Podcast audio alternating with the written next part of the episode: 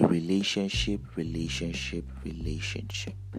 The idea behind relationship cannot be overemphasized.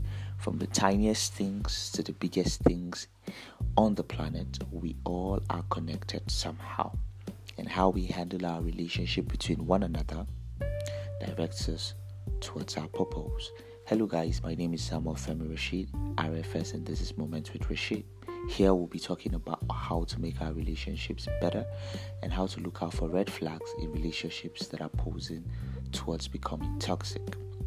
All I need you to do is subscribe to my channel on Anchor, hit the notification button so you get latest updates on our new episodes, and do well to share to friends and loved ones. Thank you guys. I love you. let go.